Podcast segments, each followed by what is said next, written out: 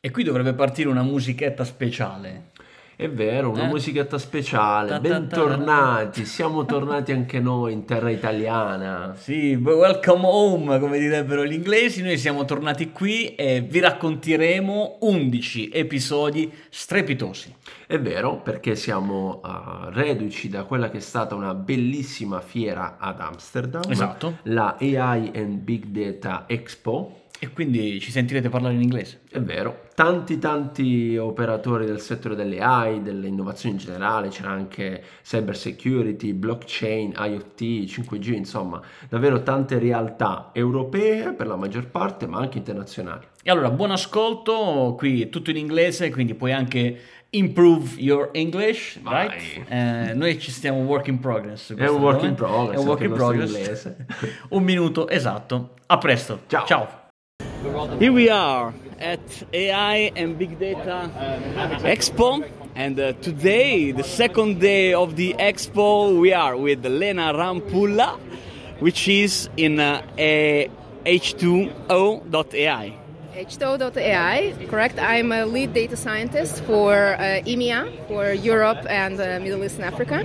And uh, I'm helping our prospects and customers to use our software uh, for building AI solutions. Wow. Then let us know what about your solution in AI. So we are a software company. We are developing platforms to enable companies, small and big, to grow in AI. So our mission is to democratize AI.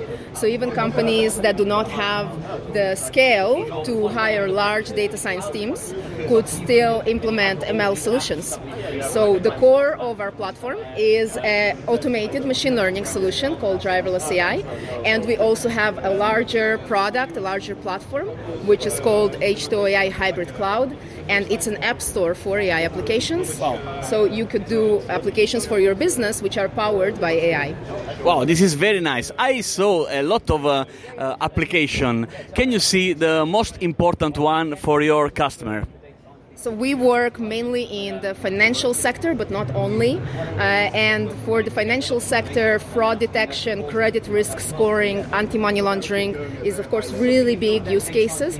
But actually, all of that may be also relevant for other industries. So we have our customer list, some of our customers over there, and uh, of course other technologies may also or other industries may also need for example fraud detection.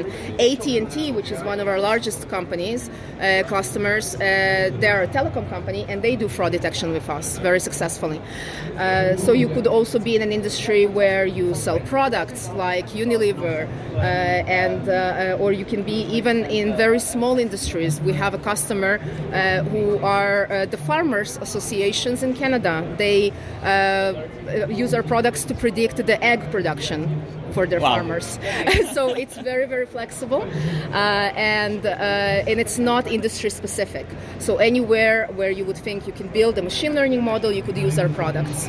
Wow, this is very good. You know, we are founders of a community in Italy of managers, entrepreneurs that aim to use AI in their companies. So, what about Italian market? Um, uh, your company is just in Italy. It's arriving in Italy. What about? So we are all over the world. We're global. Uh, our company is founded in California, but we have offices all over Europe, and we have customers all over all over the world. Uh, so of course we have global customers that are also in Italy. So you could also find us in Italy, uh, and we are open to all markets. Right. So we have representation uh, here. We have representation in different countries. Uh, so all you need to do is just contact us, and we will of course be very happy to help you with any project. Okay, thank you. See you at the next episode of our podcast. Bye.